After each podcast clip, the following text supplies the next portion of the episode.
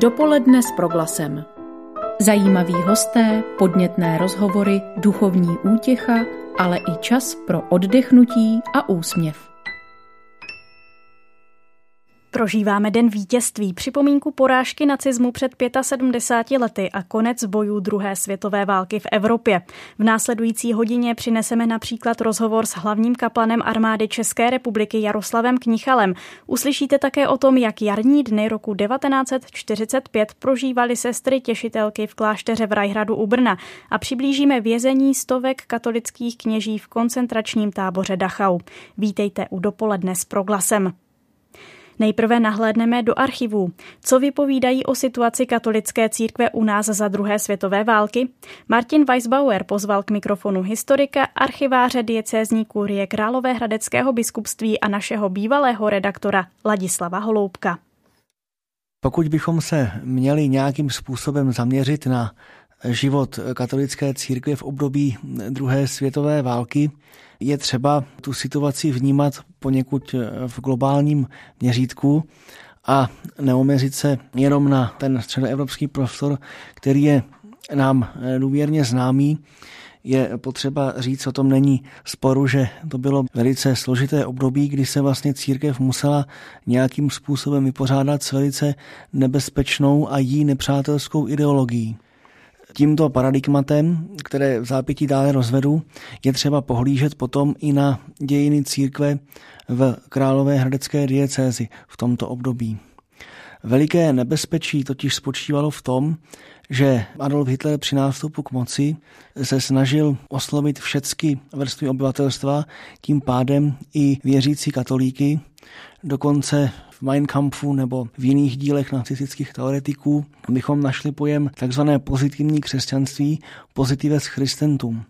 Ovšem tímto názvem vlastně vztah ke křesťanství víceméně končí, protože konečným cílem nacionálních socialistů bylo křesťanství jako takové z německy ovládnutých území vymítit. Není potom divu, že církev více či méně čelila otevřené persekuci. Zde by se jevilo třeba zajímavé srovnání potom s komunistickým režimem. Oba dva režimy byly církve stejně nebezpečné, zatímco nacisté ten svůj nátlak dělali více skrytě a navenek se tvářili, že náboženská svoboda je zaručena, což komunisté taky, tak eh, komunisté se s tím, tak říkajíc, více nemazlili a proti církvi zakročovali výrazně tvrději. Takže možná můžeme říci, že nacistická politika ve své skrytosti byla církvi mnohem nebezpečnější. Jinak eh, církevní zprávu samozřejmě zasáhly i politické dějiny.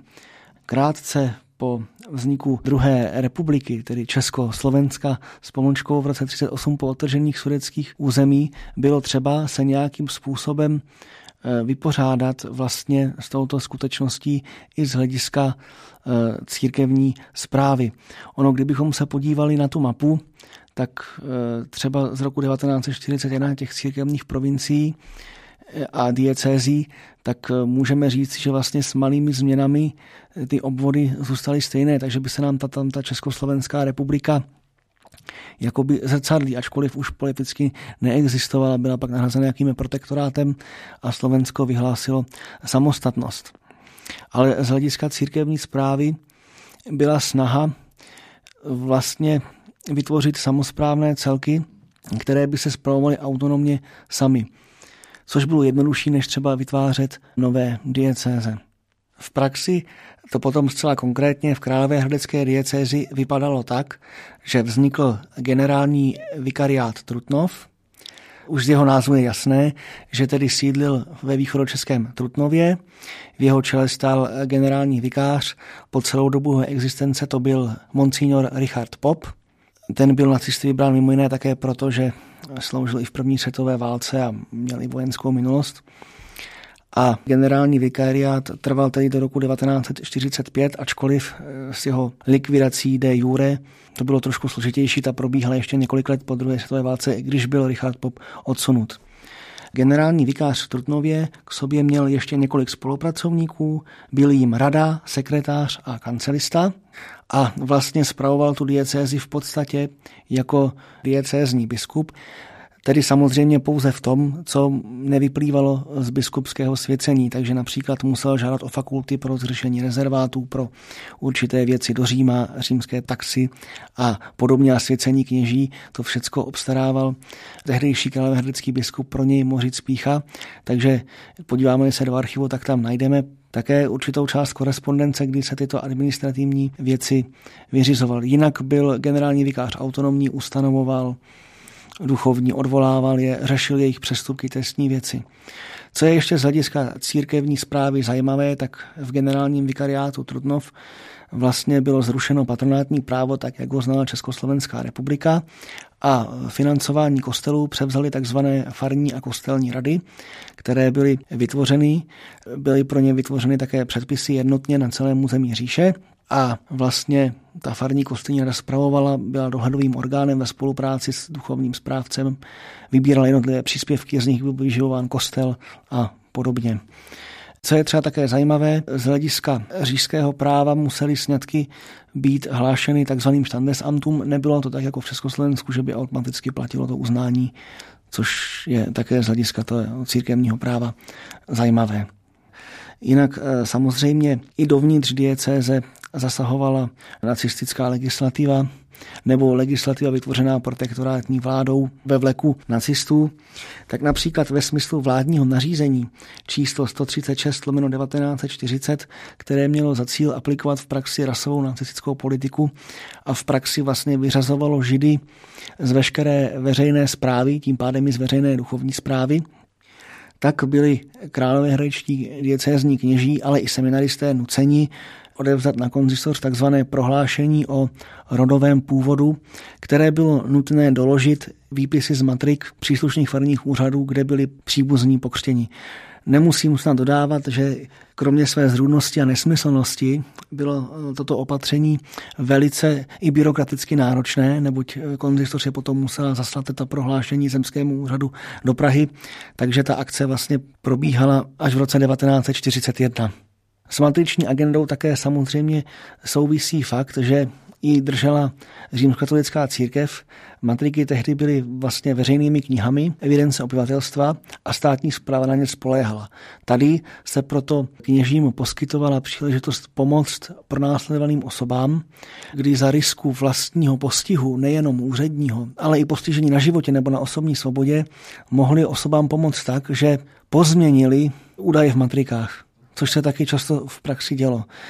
Historicky je samozřejmě toto poněkud těžké dohledat, neboť to bylo činěno dobře, aby to nebylo odhaleno, takže na první pohled není nic patrno, ale teprve třeba kolacionování s dalšími historickými dokumenty umožňuje tento zásah farního úřadu odhalit.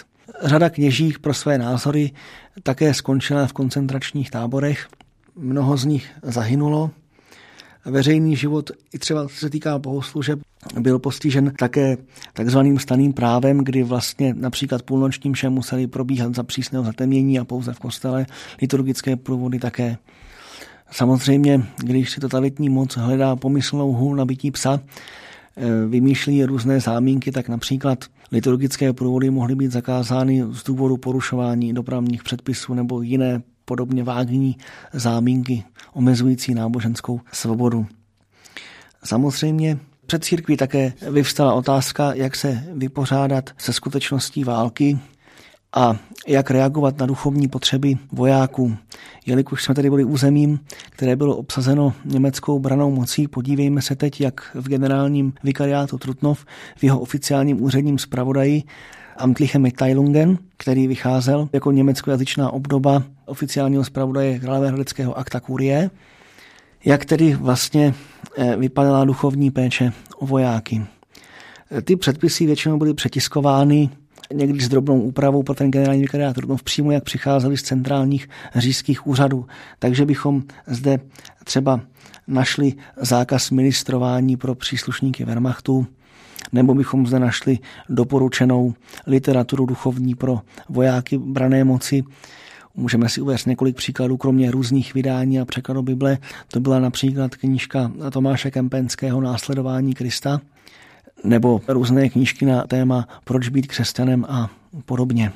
Otázka byla také u duchovních, neboť řada duchovních i kněží katolické církve byla povolána do brané moci, tedy Wehrmachtu, Ovšem nikoliv jako oficiální vojenští duchovní, ale jako příslušníci například rezervního vojska nebo e, sanitní služby.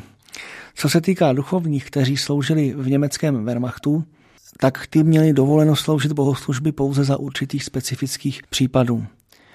Pokud duchovní nebyl ustanoven zvláštním vojenským farářem německé brané moci Wehrmachtu, tak směl sloužit v zásadě bohoslužbu pouze s dovolením svého velitele a v nebezpečí smrti, to v případě polních podmínek, pokud se nacházel někde ve vojenském prostoru na cvičení nebo bydlel v kasárnách a chtěl sloužit v místním kostele bohoslužbu, musel mít vystavený celebret, který musel být potvrzen jednak místním ordinářem místní civilní diecéze a vojenským biskupem německé brané moci.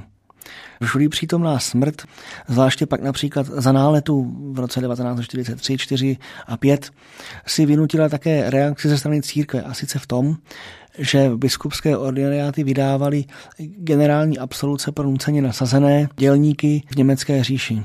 Jenom pro vysvětlení, generální absoluce je prostředek v katolické církvi, kdy je možné nahradit individuální ušní spověď neboť hrozí nebezpečí smrti nebo prodlení, že by penitent zemřel předtím, než mu je možno udělit rozhřešení. Ovšem s tou podmínkou, že jakmile nebezpečí smrti pomine, je kajícník povinen dostavit se k řádné ušní zpovědi. Obdobně to pak platilo i pro nasazení v poli, kdy bylo v pokynech pro vojenské kaplány to, že když jde vojsko do útoku, má dát generální absoluci vojákům a je to umožněno i když útok už začal. Závěrem lze tedy říct, že se králové hradiští diecézané jejich představení s obtížnou situací vyrovnali dobře a snad se dále v dějinách podařilo vzniklé šrámy zahojit. Tolik rozhovor Martina Weisbauera s archivářem diecézní kurie Královéhradeckého biskupství Ladislavem Holoubkem. Za okamžik se spojíme s hlavním kaplanem armády České republiky, páterem Jaroslavem Kníchalem. Dopoledne s proglasem. 75. výročí konce evropských bojů druhé světové války si připomínáme v nezvyklých podmínkách omezení veřejného života kvůli epidemii koronaviru. Z tohoto důvodu se tak mohla úterní bohoslužba za mír v Pražské svatovícké katedrále uskutečnit jen pro omezený počet účastníků na místě.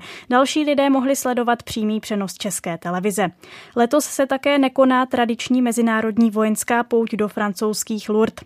Nejen o tom teď budeme mluvit s hlavním kaplanem armády České republiky katolickým knězem a plukovníkem generálního štábu Jaroslavem Knichalem. Dobrý den. Dobrý den. Pro většinu našich posluchačů je dnešek volným dnem svátečním. Jak je to u vás? Pro mě je dnešní den trochu výjimečný, protože každoročně se zúčastňují eh, slavnostních okamžiků na Pražském Vítkově, kde si eh, připomínáme eh, konec druhé světové války položením věnců a také za zvuku signálu večerka se pokloníme památce těch, kteří přispěli k porážce nacismu a ukončení druhé světové války. V letošním roce prožívám tento den ve, svém, ve své rodné vesnici, ale během týdne jsem individuálně zašel na Pražský Vítkov, kde jsem se poklonil památce obětí druhé světové války. Co bychom si dnes podle vás měli hlavně připomínat v souvislosti s 8. květnem? Hodnotu míru, oběť lidí, kteří přispěli k porážce nacismu nebo ještě něco jiného? Určitě všechno, co jste před chvíli e, vyslovila, je důležité si připomenout a připomínat, ale zároveň také spravedlnost, pravdu, lidskou zodpovědnost a důstojnost života je potřeba hájit v každodenním životě. A to si myslím, že je velmi důležité Eh, si připomínat. Nesmíme připustit, abychom sami přispěli ke zlu v maličkostech, ani doma při těch zdánlivě bezvýznamných věcech. Nesmíme připustit, aby se zlo rozmáhalo kolem nás. Musíme si uvědomit, že v malých projevech zlu zabráníme snadno. Když ale vyroste, je zápas nesmírně těžký. A to je důležité si také eh, připomínat eh, i zvláště v ten dnešní sváteční den. Už jsme zmínili, že kvůli pandemii koronaviru se letos nekoná Mezinárodní vojenská pouť do Lourdes. Nahradil tuto tradiční akci nějaký alternativní, například online program? Pokud já osobně vím, tak jsem dostal informaci od organizátorů Mezinárodní vojenské pouti o přeložení letošního ročníku na příští rok, co se týká nějaké alternativní mezinárodní pouti, možná ve formě online, tak to se neuskutečnilo ale vím o tom, nebo se ani neuskuteční, ale vím o tom, že ve francouzských Lourdech každý den se eh, modlí právě za, eh, za ten mír eh, na celém světě, ale zároveň také se modlí za všechny ty, kteří těžce prožívají teď to období pandemie koronaviru. Čeští vojáci se v souvislosti s epidemí podílejí na některých opatřeních, například na hranicích. Pomáhají se zajištěním testování a podobně. Promítá se to i do práce vojenských kaplanů?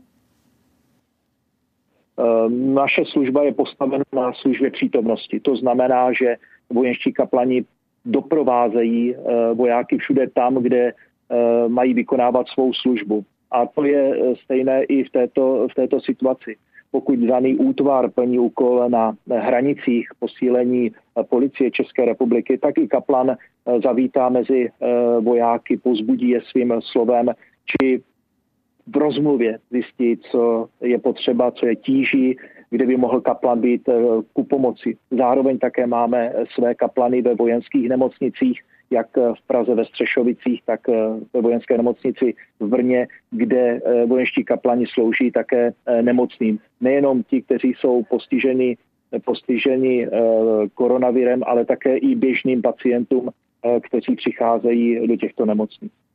Když spojíme tu současnou situaci s výročím, které si dnes připomínáme, myslíte, že lze čerpat něco i právě do této situace okolo koronaviru, něco z toho dnešního výročí? Myslím si, že eh, ano, protože, eh, nebo když to uvedu těmi slovy, které jsem řekl ve svém velikonočním poselství pro příslušníky rezortu obrany, ale de facto pro nás, eh, pro všechny. A jsou to slova, která mě inspirovala od papeže Františka, kde jasně se říká, že jsme na stejné lodi. Všichni zranitelní a dezorientovaní, ale zároveň důležití a nezbytní a že je potřeba v těchto chvílích společně veslovat, že se všichni musíme navzájem pozbudit. Že nemůžeme jít každý na ten svůj vlastní účet, ale společně. A to jsou slova naděje, která byla inspirací jak pro všechny ty, kteří bojovali e, za druhé světové války, tak i dnes. A myslím si, že dnes si ještě více můžeme uvědomit e, ty opravdové konkrétní e, skutky lidské křesťanské lásky, můžeme si uvědomit, jak jsme objevili v té dnešní době solidaritu, společné dobro, rozumnost, vlastní respekt, skromnost a odvahu. A to jsou, myslím, společné, společná, eh, společné témata, eh, společné momenty, které nás propojují s tím, co si dnes připomínáme, z události, které prožíváme. Ještě jedna otázka k tomu dnešnímu výročí. V tomto pořadu si připomínáme také některé oběti nacismu z řad kněží a za okamžik se budeme věnovat koncentračnímu táboru Dachau, kde zemřel také váš předchůdce v čele armádní duchovní služby, generál Metoděj Kubáň. Čím vás inspiruje? Je to úžasná osobnost. Když otevíráte knihu života generála Kubáně, tak otvíráte nesmírně lidský a taky velmi dramatický životní příběh. Generál Kubáň byl muž, který dokázal na jedné té straně eh, citlivě vnášet do toho vojenského života vnímavost pro eh, víru. Víru v osobního milujícího Boha. A na té straně druhé měl dostatek odvahy jít pevně za splněním toho svého úkolu, který měl vybudovat v tom daném čase fungující duchovní službu eh, v daných podmínkách té československé armády. To si myslím, že je inspirující pro všechny jeho následovníky, hlavní, hlavní kaplany. Je to úkol, který vás provází po celou eh, službu eh, ve funkci hlavního kaplana. Ale zároveň jako vojenský kaplan si uvědomují, že na pozadí života generála Kubáně, že ten život vojenského kaplana může být nevděčně náročná a přitom skutečně nebezpečná služba.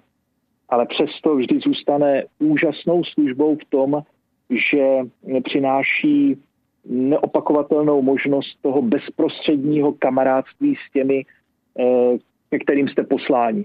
Ať už tady, v České republice, anebo když nějaký doprovázíte do zahraničních misí. Hostem dopoledne s proglasem byl hlavní kaplan armády České republiky, katolický kněz a plukovník generálního štábu Jaroslav Knichal. Děkuji za vaše odpovědi, přeji hezký sváteční den. Naslyšenou.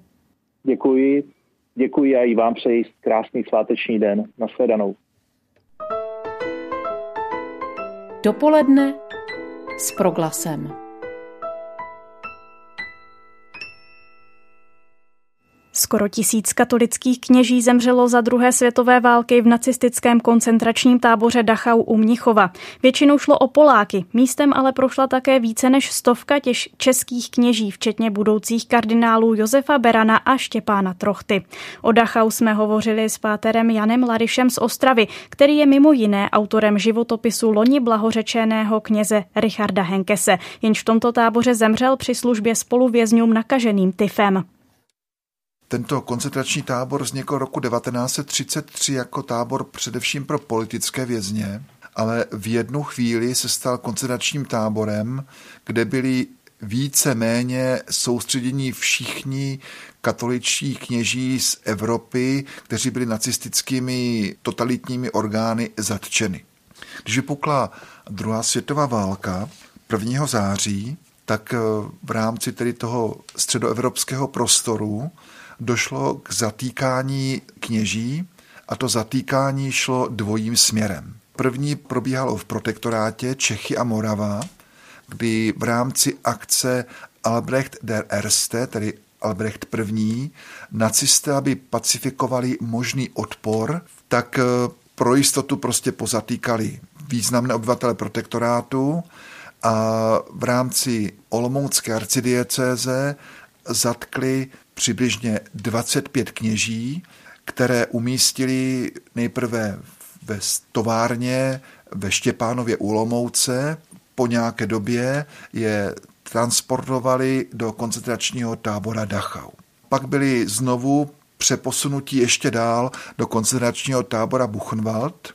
Odtud se podařilo některé vyreklamovat, takže byli propuštěni, ale část kněží v koncentračním táboře Buchenwald zůstala a k tomu se pak i váže ta první oběť z řad moravských kněží, kdy se jedná o pátera Ferdinanda Chýlka, který byl ředitelem kněžské nemocenské pokladny a ten v koncentračním táboře Buchenwald umírá 25.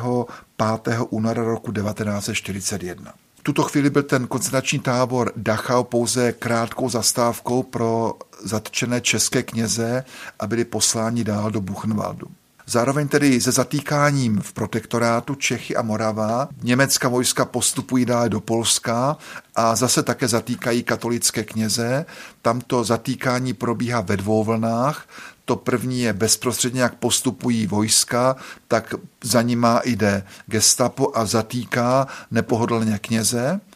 A druhá vlna zatýkání kněží je v dubnu roku 1940, kdy si tedy už nacisté vyhlédli a takové ty vůdčí osobnosti katolického života, katolické kněze zatýkají přes různá místní vězení je potom posílají do koncentrační tábora Mauthausen a tam opravdu, můžeme říct cíleně, ty polské kněze prací i fyzickým násilím likvidují. Tato situace vyvolala takové nejprve zákulisní a pak oficiální jednání, kdy nejprve polští biskupové kontaktují německé biskupy, zda by se nedalo něco udělat pro pomoc těmto kněžím.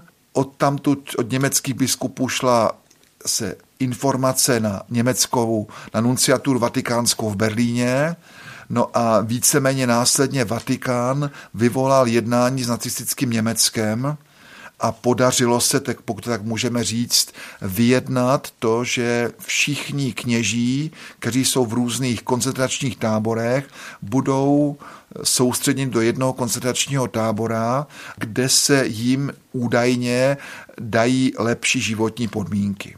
To se vyjednalo někdy v době velkých prázdnin roku 1940 a opravdu na podzim roku 1940 jsou veskrze všichni kněží transportování, ať je to ten Mauthausen, potažmo ten Buchenwald, ten byl trošku malinko později, ale většina těch kněží byla transportována do koncentračního tábora Dachau, s tím, že se očekávalo, že přece jenom ty podmínky toho vězení, toho uzavření budou příhodnější pro kněze, ale i tak se ukázalo, že to není pravda.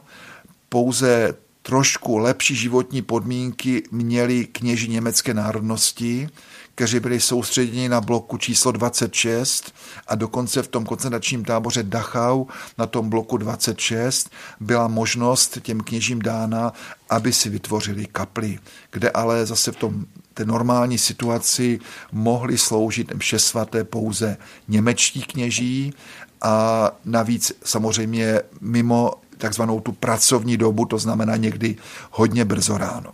Pater Lariš připomíná, že přes určité lehčí podmínky pro kněze německé národnosti skoro čtvrtina z nich v Dachau zemřela. Vedle zmíněného Richarda Henkese to byl i další duchovní spojený s působením v naší zemi, blahoslavený Engelmar Unzeitig, rodák z Hradce nad Svitavou. Principiálně platí, že každé ulehčení podmínek životních v koncentračním táboře je obecně vzato vždycky vítáno. Na druhé straně je potřeba rozlišit, že někdo těch výhod, které měl, využíval pouze pro sebe a jiní, kteří ty jakési výhody měli, tak byli ochotní s těmi výhodami jít a pomáhat těm ostatním vězňům. Takže ta dělící linie mezi těmi vězni a mezi těmi kněžími opravdu šla od člověka k člověku. Takhle je potřeba k tomu přistupovat. Zase z jiného pohledu mohlo být taková ta formulace, která se někdy používá, podívejte, i v tom koncentračním táboře se ti faráři měli dobře, s tím, že pro ty německé kněze platilo to, že vězni dostávali jeden chleba na čtyři vězně, němečtí kněží dostávali jeden chleba na tři vězně. Takže ty výhody byly opravdu minimální.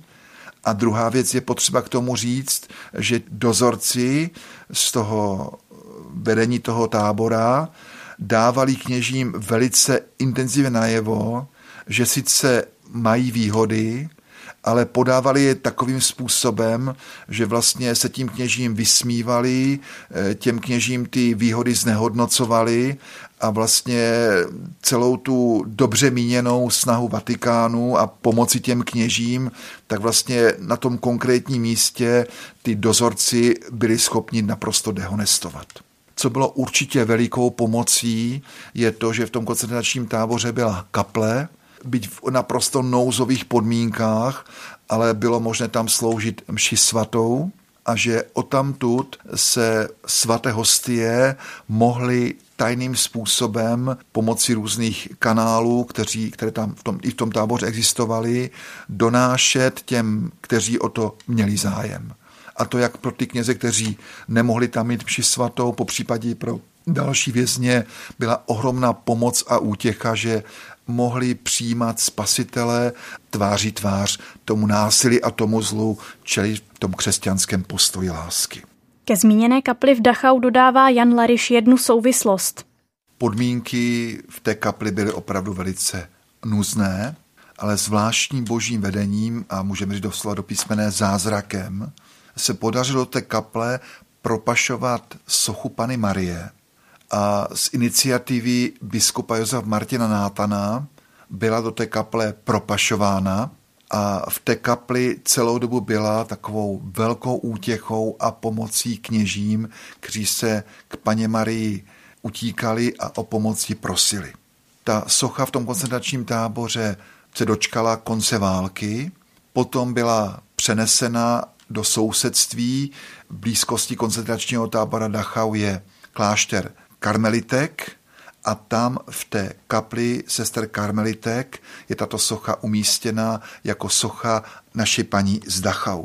A podařilo se vytvořit kopii této sochy. Naší paní z Dachau je umístěna ve farním kostele svatého Martina v Krnově, kde je takové i pětní místo, kde si místní připomínají kněze zemřela v koncentračním táboře a modlí se za ně i za nás, za všechny, abychom to jejich svědectví, které pro nás dali, dokázali využít. Kromě koncentračního tábora Dachau, také část našich kněží zemřela v koncentračním táboře Osvětím. Nebyla to už taková ta velká připravená akce, jak to bylo v případě Dachau. Ty transporty do Osvětimi probíhaly spíš individuálně podle toho, jak nacisté zakročovali proti konkrétním kněžím. A tady bych zmínil tři základní věci, které se týkají především kněží na Moravě, a to je, kdy 17. února roku 1942 byli zatčeni čtyři představení kněžského semináře v Olomouci, později odsouzení a jeden z nich, Pátr Jaroslav Šumšal, skončil 4. prosince roku 1942 v Osvětimi. Po atentátu na Heidricha nacisté taky šli svým zaměřením také proti kněžím. Takovou tou nejvíce viditelnou situaci bylo, kdy 29. května roku 1942 vlastně vyvezli všechny řeholníky z kláštera Nové říše a pět z nich zemřelo koncentračním táboře Osvětím a ještě v závěru války pak mnoho kněží zemřelo v policejní věznici v Terezíně. Po případě také, abych doplnil tu poslední informaci, část kněží také byla popravena v Brně v Kouvnicových kolejích. K příkladům statečných kněží z Dachau připojuje páter Lariš jedno méně známé jméno z našeho území. Kněz Karl Schramml působil v Olomoucké arcidiecézi na německojazyčném církevním gymnáziu v Bruntálu. Po připojení tohoto města k německé říši se dále věnoval práci s mladými lidmi a gestapo ho za to zatklo a poslalo do Dachau jako německý kněz měl opravdu jakési výhody a pracoval v tom administrativním úseku, takže zapisoval některé věci, jako příchod, odchod vězňů a dělal si svoje poznámky, které se snažil různě jakoby i posunovat do veřejné sféry přes koncentrační tábor ven a dělal si i svoje poznámky, které chtěl potom po válce vydat nebo zveřejnit o tom, jak tam prostě dochází ke zločinům v tom koncentračním táboře. Jenom se stala ta situace, že nacisté to odhalili, vypadalo to napřed, že se nic nebude dít, že mu to nějakým způsobem v tichosti projde, jenomže gestapo si to velice dobře hlídalo a 4. prosince roku 1944 byl najednou z koncentračního tábora Dachau převelen do Buchenwaldu a tam se víceméně 5. února roku 1945 jeho stopa ztrácí. Vysvětlení jednoduché v tom, že když byl převelen do toho koncentračního tábora v Buchenwaldu, tak v jeho doprovodných papírech byly poznámky RU a BS, což znamená Rückkehr unerwünscht, tedy návrat nežádoucí, a zkrátka SB znamená Sonderbehandlung a znamená poprava bez soudního rozsudku, tedy zvláštní zacházení. A toho Karla Šramela by tedy nezemřel v koncentračním táboře v Dachau, prošel tím táborem, tak byl cíleně zavražděn v tom koncentračním táboře Buchenwald. Určitě platí, že v tom koncentračním táboře, jak tedy definoval jeden kněz, že v době nacismu vězení bylo náročnou jako školou svatosti a zvlášť pobyt v koncentračních táborech. Ta extrémní situace vydanosti, která hraničila s mučednickou smrtí, tak byla vlastně, jak ten kněz popisuje, maturitní zkouškou, tedy zkouškou zralosti pro každého kněze. Musíme říct, že to je bolestná a těžká cesta, ale mnozí z těchto kněží touto bolestnou zkouškou prošli a jak říká Tertulian, krev mučedníků je semenem nových křesťanů, je dobré si tyto kněze připomínat, o nich mluvit a k jejich svědectví se vztahovat, zvlášť když si to připomínáme v tomto roce konce druhé světové války, tedy 75. výročí konce druhé světové války. To jsou slova pátera Jana Lariše z Ostravsko-Opavské diecéze. Zaznamenal je kolega Antonín Žolnerčík u příležitosti nedávného 75. výročí osvobození nacistického koncentračního tábora Dachau americkou armádou. Sledujete dopoledne s proglasem. Čeká nás rozhovor s Františkou Sebíňovou z kongregace sester Těšitelek. Dopoledne s proglasem.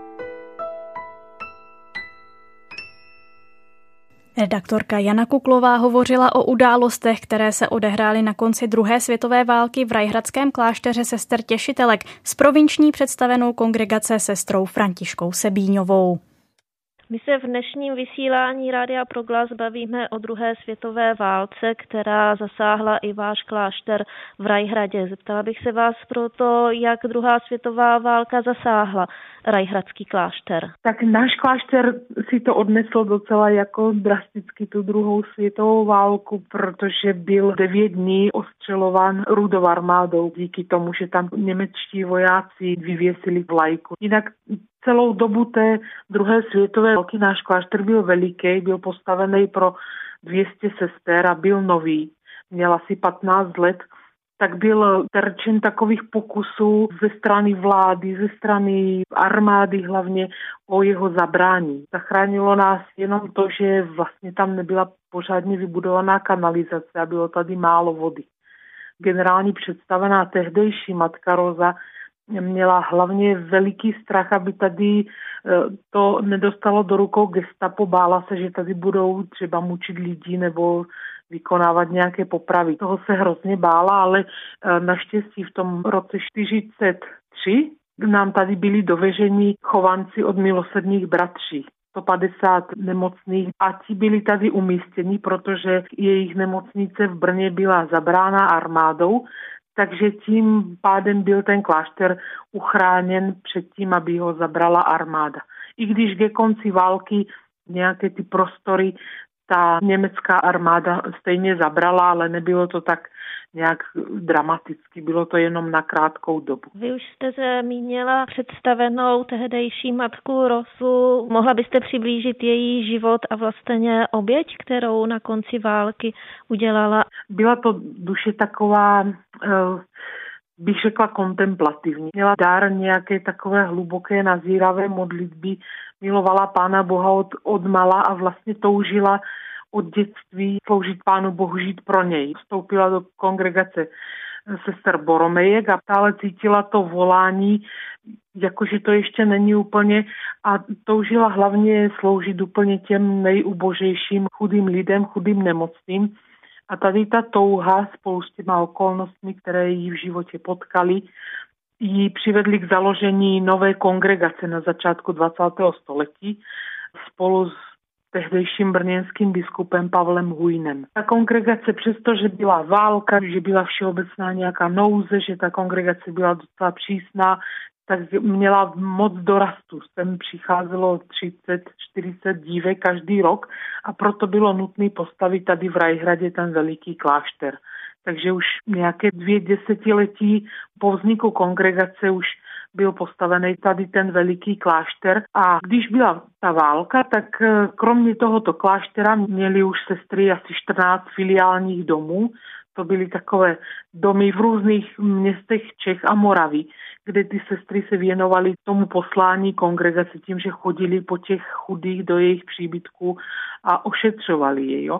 Když procházela ta fronta, tak matka Roza už předtím připravila ty sklepy klášterní, aby mohly sloužit jako úkryt. Jo. Takže všechny sestry, které v Rajradě byly, ty chovanci, těch 150 lidí, tak tam byli v tom sklepě jako schovaní. Rudá armáda ten klášter ostřelovala, protože si mysleli, že tady je nějaká pevnost německé armády.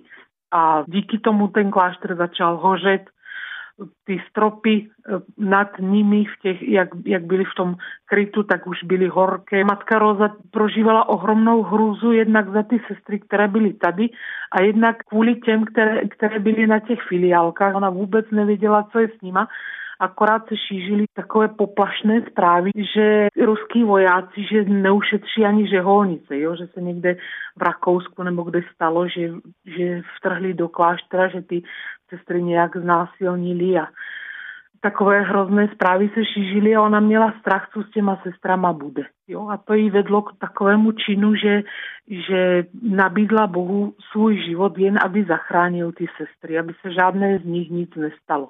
A skutečně několik měsíců po té válce skutečně zemřela. Tak jako by pán Bůh tu její oběť přijal. Přesvědčení sester to vždy bylo, že žádné z nich se nic nestalo skutečně, ale ona si to jakoby odnesla, ona na, na následky těch svých nemocí zemřela. A v čem nás eh, může v současné době inspirovat eh, život a oběť matky Rozy? Je v něčem i dnes pro nás inspirující? Tak já si myslím, že v tom základním postoji, že ona odmítla rezignovat nebo nějak jen pesimisticky přihlížet na tu situaci, která byla. Jo? Jednak tím, že, že když viděla tu velkou chudobu, která se po té první světové válce šířila v těch příměstských oblastech, dala veškeré své síly, které měla na to, aby těm lidem sloužila. Ale to i v té duchovní oblasti. Nikdy se nepodala takové rezignaci. Ona věděla, že ta modlitba a oběť má ohromnou cenu.